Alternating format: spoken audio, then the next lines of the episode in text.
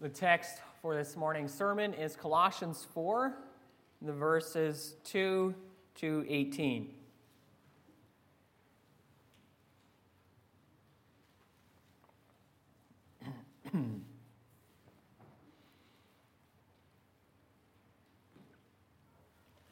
Colossians 4, beginning at verse 2. Continue steadfastly in prayer, being watchful in it with thanksgiving. At the same time, pray also for us, that God may open to us a door for the word to declare the mystery of Christ, on account of which I am in prison, that I may make it clear which is how I ought to speak. Walk in wisdom toward outsiders, making the best use of the time. Let your speech always be gracious, seasoned with salt so that you may know how you ought to answer each person. Tychicus will tell you all about my activities. He is a beloved brother and faithful minister and fellow servant in the Lord. I have sent him to you for this very purpose, that you may know how we are and that he may encourage your hearts. And with him, Onesimus, our faithful and beloved brother, who is one of you. They will tell you of everything that has taken place here. Aristarchus, my fellow prisoner, greets you, and Mark, the cousin of Barnabas, concerning whom you have received instruction. If he comes to you, welcome him, and Jesus, who is called Justus. These are the only men of the circumcision among my fellow workers for the kingdom of God, and they have been a comfort to me. Epaphras, who is one of you, a servant of Christ Jesus, greets you always struggling on your behalf in his prayers, that you may stand mature and fully assured in all the will of God. For I bear him witness that he has worked hard for you and for those in Laodicea and in Hierapolis. Luke, the beloved physician, greets you, as does Demas. Give my greetings to the brothers at Laodicea and to Nympha and the church in her house. And when this letter has been read among you, have it also read in the church of the Laodiceans, and see that you also read the letter from Laodicea. And say to Archippus, See that you fulfill the ministry that you have received in the Lord. I, Paul, write this greeting with my own hand. Remember my chains. Grace be with you. As far the reading of our text.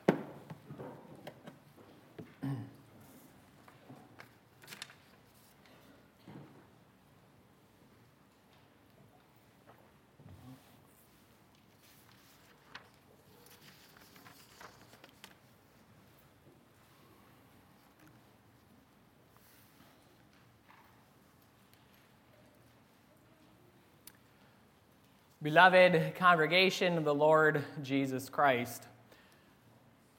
At first glance, the text before, this, before us this morning from Colossians 4 does not look like much at all. Lots of it consists of a bunch of relatively unknown people sending their greetings to a church in Asia Minor nearly 2,000 years ago. There does not seem to be much here. However, before we bunker down for a snooze fest, let us remember Paul's instruction to Timothy in 2 Timothy 3, verse 16. All scripture is breathed out by God and is profitable for teaching, for reproof, for correction, and for training in righteousness. And those words about Scripture equally apply to Colossians 4, our text. They apply just as much to Colossians 4 as they do to any other part of Scripture. And yes, the words of our text do appear very plain. We see people sending their greetings to all these people in this church. But that also is part of the beauty of the, mes- the message. The plainness of the text is part of the message. Here we get some insights into the workings of the early church. And these people in our text this morning, as we hope to see, they're just regular people. just regular people.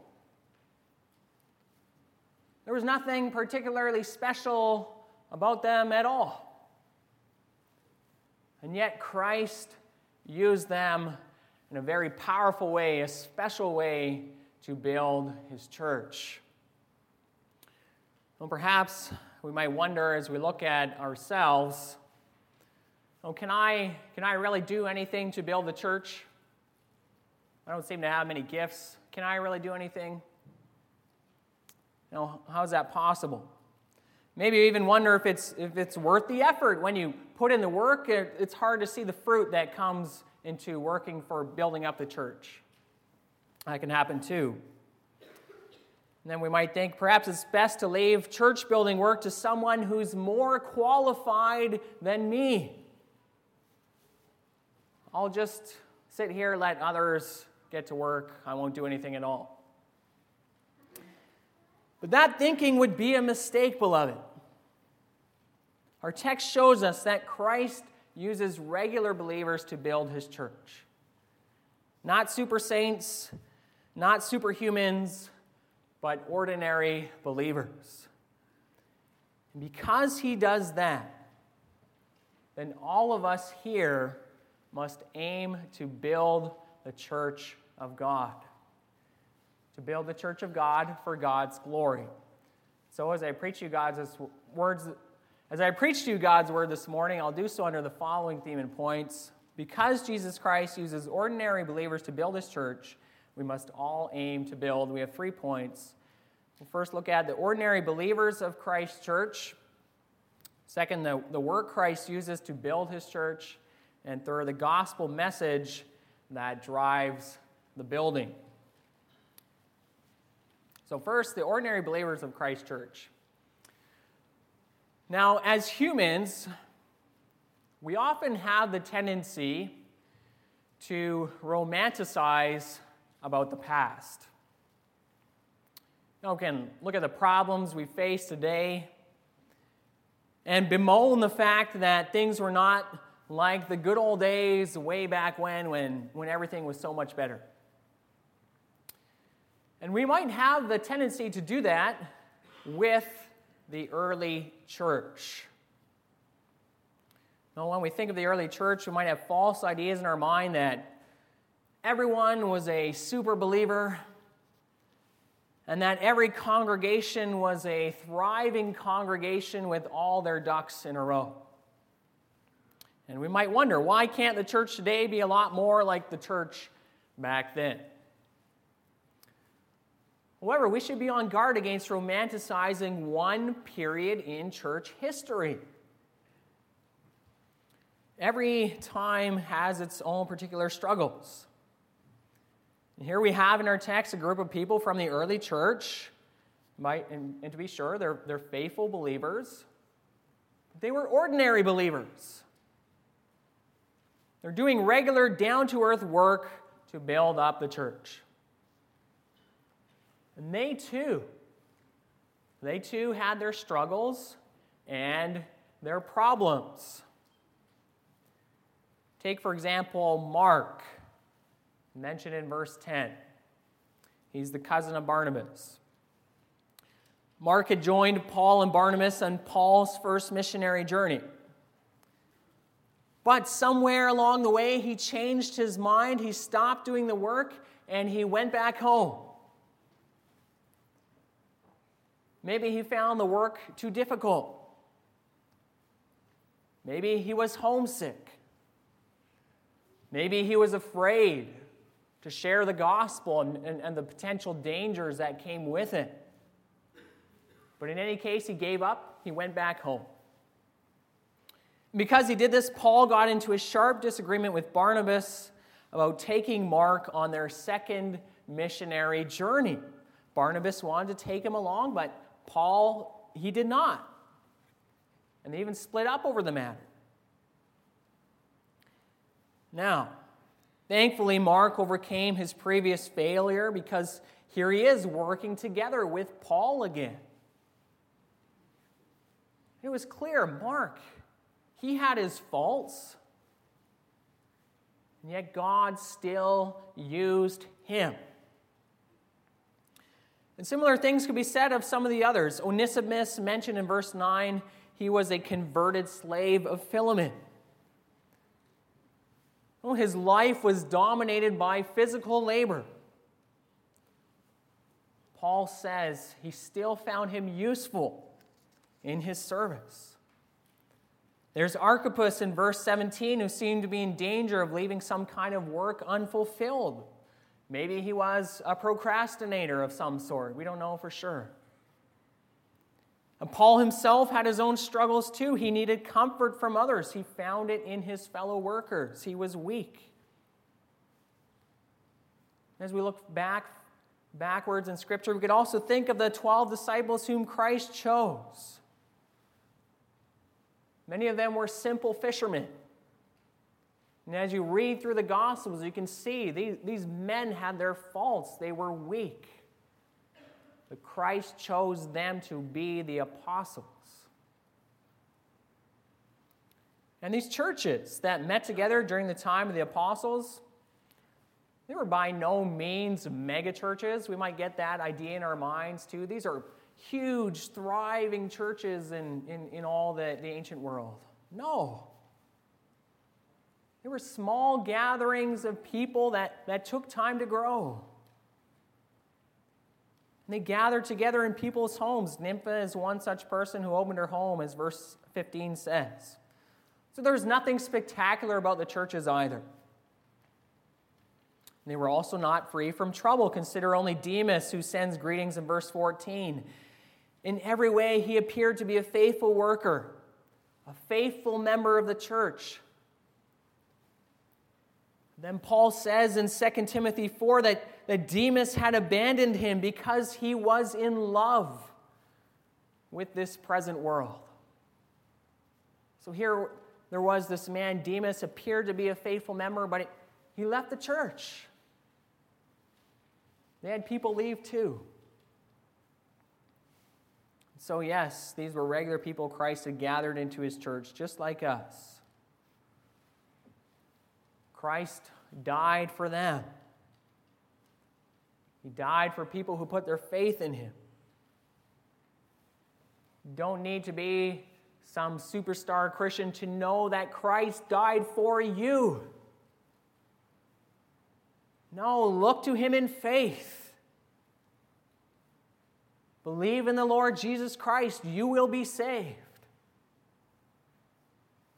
And those whom Christ died for, he also gives spiritual gifts and sends them into his service. That includes all of us here who believe in the Lord Jesus Christ. We believe in Christ, he gives us gifts that we might employ in his service. So, because that is true, none of us needs to think of ourselves as inadequate in any way to start building. We don't need to wish for some bygone time in the history of the church. No, the best time to start building the church of Christ is now.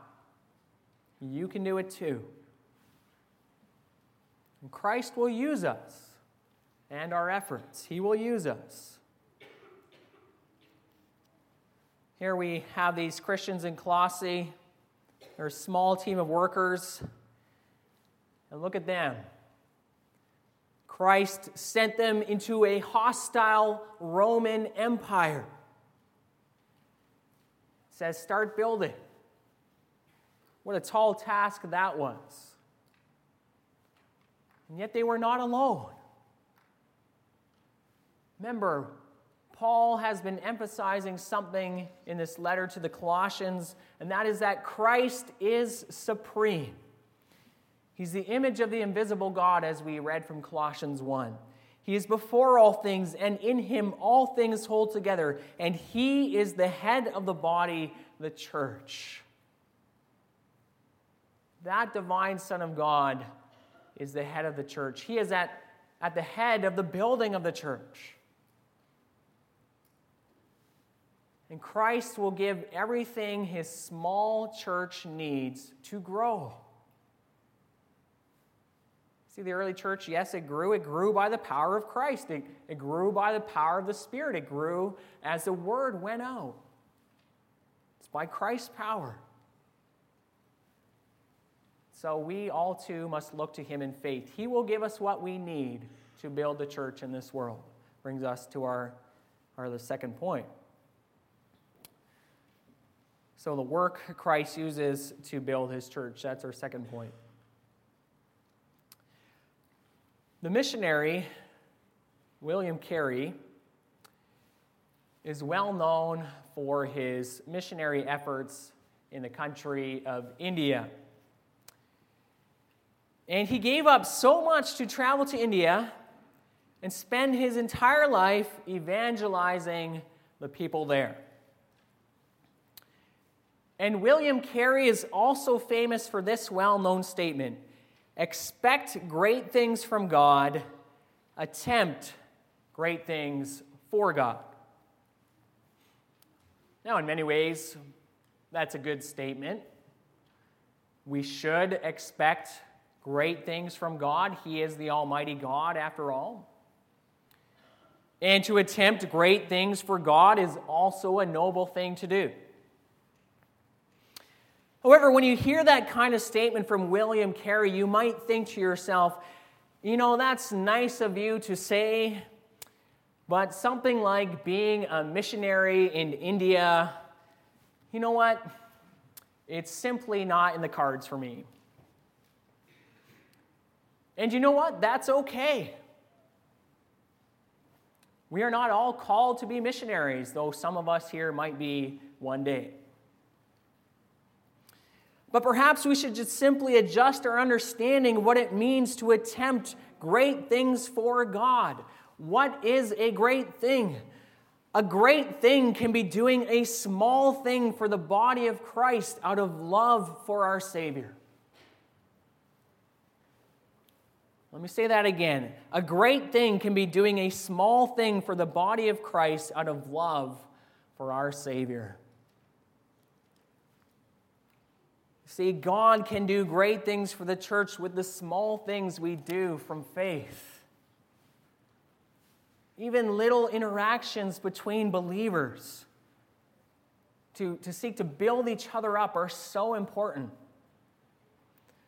And look at the example of Nympha in verse 15, for, for instance. Here was a woman who opened up her house so that the church could meet together in her home.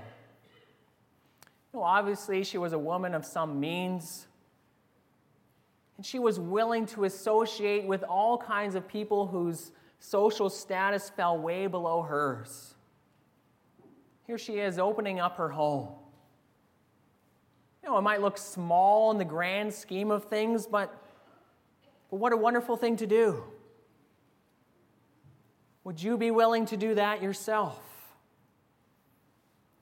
See, Nympha had a building mindset when it came to the church, and that's what made all the difference. What's your attitude when it comes to the church? Is it one of building or is it one of consuming? If I can adapt the words of John F. Kennedy to us today, then let me encourage you to have this mindset. Ask not what your church can do for you, but ask instead, what can I do for the church? So, certainly expect great things from God, but attempt small things for the building up of the church. Remember, it's not our work at bottom, Christ will build it. As we look at our text, you can see here that, that Paul emphasizes prayer. Verses 2 and 3. Continue steadfastly in prayer, being watchful in it with thanksgiving. At the same time, pray also for us, that God may open to us a door for the word to declare the mystery of Christ, that I may make it clear, which is how I ought to speak. And then listen also to how Paul described Epaphras in verse 12. He says, Epaphras is always struggling on your behalf in his prayers, that you may stand mature and fully assured in the will of God. Beloved, prayer is something we all can do. And look at the value our text places on prayer for the building of the church. through the prayers of ordinary believers, God opens up doors for the gospel in this world. Through the prayers of ordinary believers, God enables preachers of the gospel to speak the message of Christ more clearly. That's what Paul said. He said, The reason why I can speak the message clearly is because people have been praying that way. And God's church will be built through that. And here he says, through your prayers, God gives maturity of faith to your brothers and sisters in Christ. That's something you can pray for. And through our prayers, God enables us to understand His will.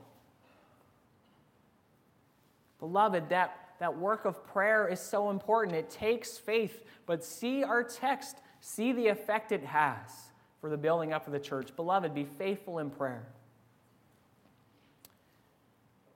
Christ also builds his church through everyday interactions with unbelievers. Verse 5 says to walk in wisdom towards outsiders, making the best use of the time. And then there's verse 6 Let your speech always be gracious, seasoned with salt, so that you may know how you ought to answer each person. So there, there's only so much time before Christ returns. So he's saying, let us use the time wisely. Let us seek ways of how we can tell other, others about our Savior. Don't think to yourself, you know, people in the world, they know where the church is, the doors are always open, they're free to come in whenever they want. No, that's not the way.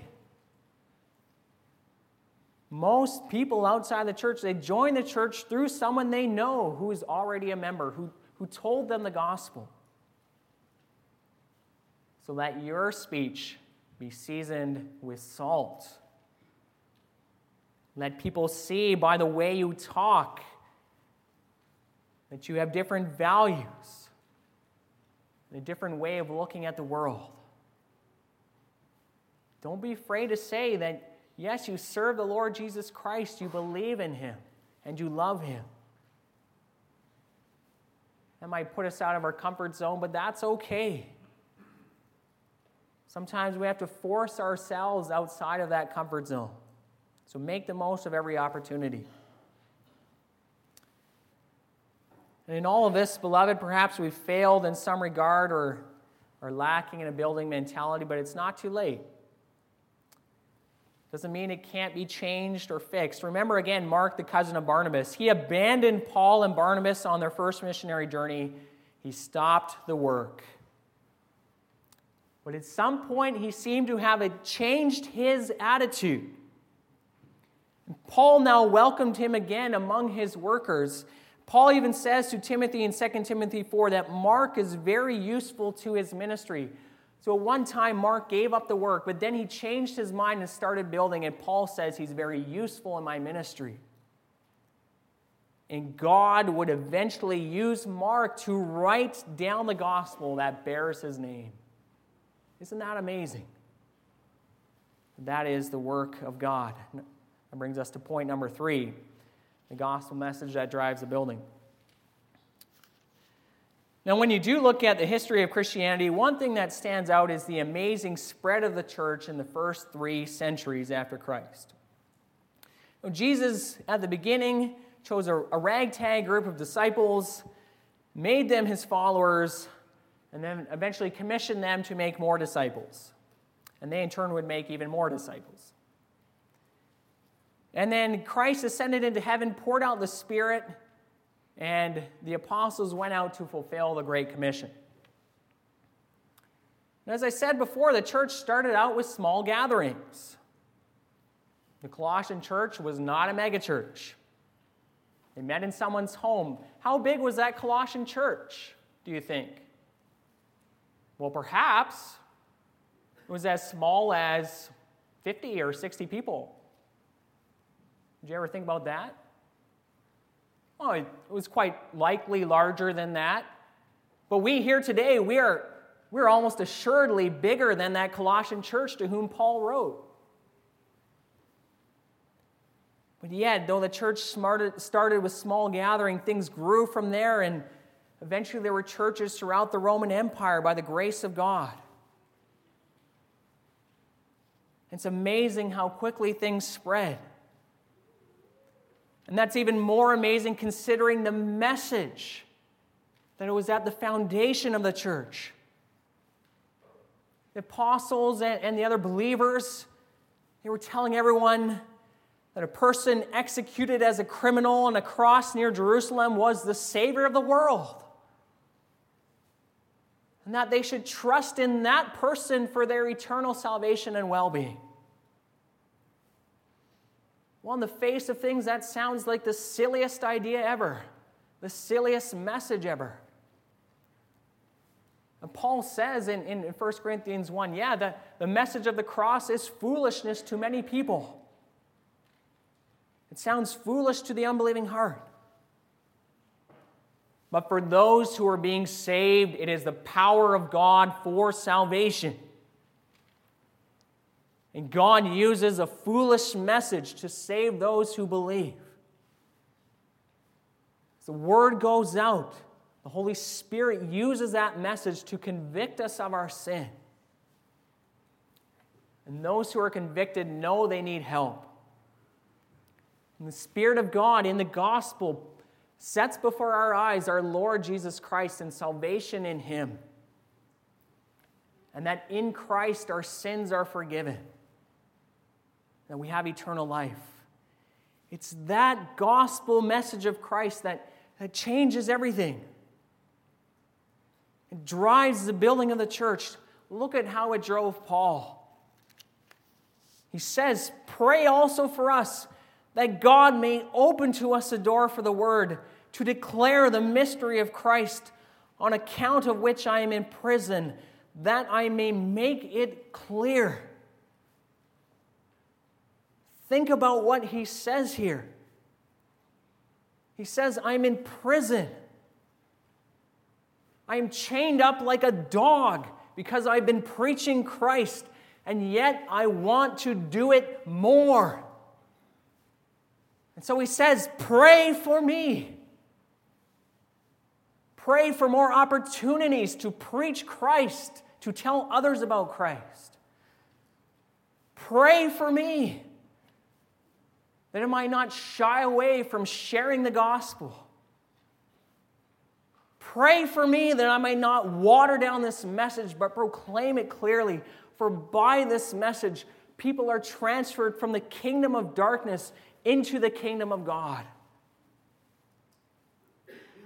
Yes, it might mean more beatings, more imprisonment, more torture, but I do not care. Christ must be preached, his church must be built up. He could continue on with the work because he knew that his Savior had bought him he belonged to Christ. His sins were forgiven. He had eternal life. So even though he went through all this torture and beatings, it didn't matter. He, he was Christ, he was a child of God. And so, even if he lost everything he had in life, it didn't matter. No, he still had everything because he had his Savior. Beloved, the message of the cross is a life transforming message. Paul, the persecutor of the church, is changed into the builder of the church. Changed by the message, changed by the Spirit. It's that same message of the cross that will change us too. Will train, change us into people who desire to build the church. We might not be given all the tasks that Paul was given, but we will want to see the church grow and flourish. As we do that more and more, we will see the beauty of the church also. Look at the beauty of the church displayed in our text. Here are all these men sending their heartfelt greetings to this little church in Colossae. You know, before they before they knew Christ, they had no relationship whatsoever. Many of them belonged to very different social standings. Luke was a doctor, Onesimus was a slave. But in Christ, they were one. It was such, such a beautiful work of God. The church is a beautiful work of God. People from all backgrounds, cultures, nationalities made one. Some of the men who sent their greetings might have might not have known too many people in the congregation, but it didn't matter. These were their brothers and sisters in the Lord. That's what made all the difference. They were brought into one huge family. Let us remember that. It's a beautiful thing. It's a privilege to be a part of. So let, so let us build the church in faith. Amen.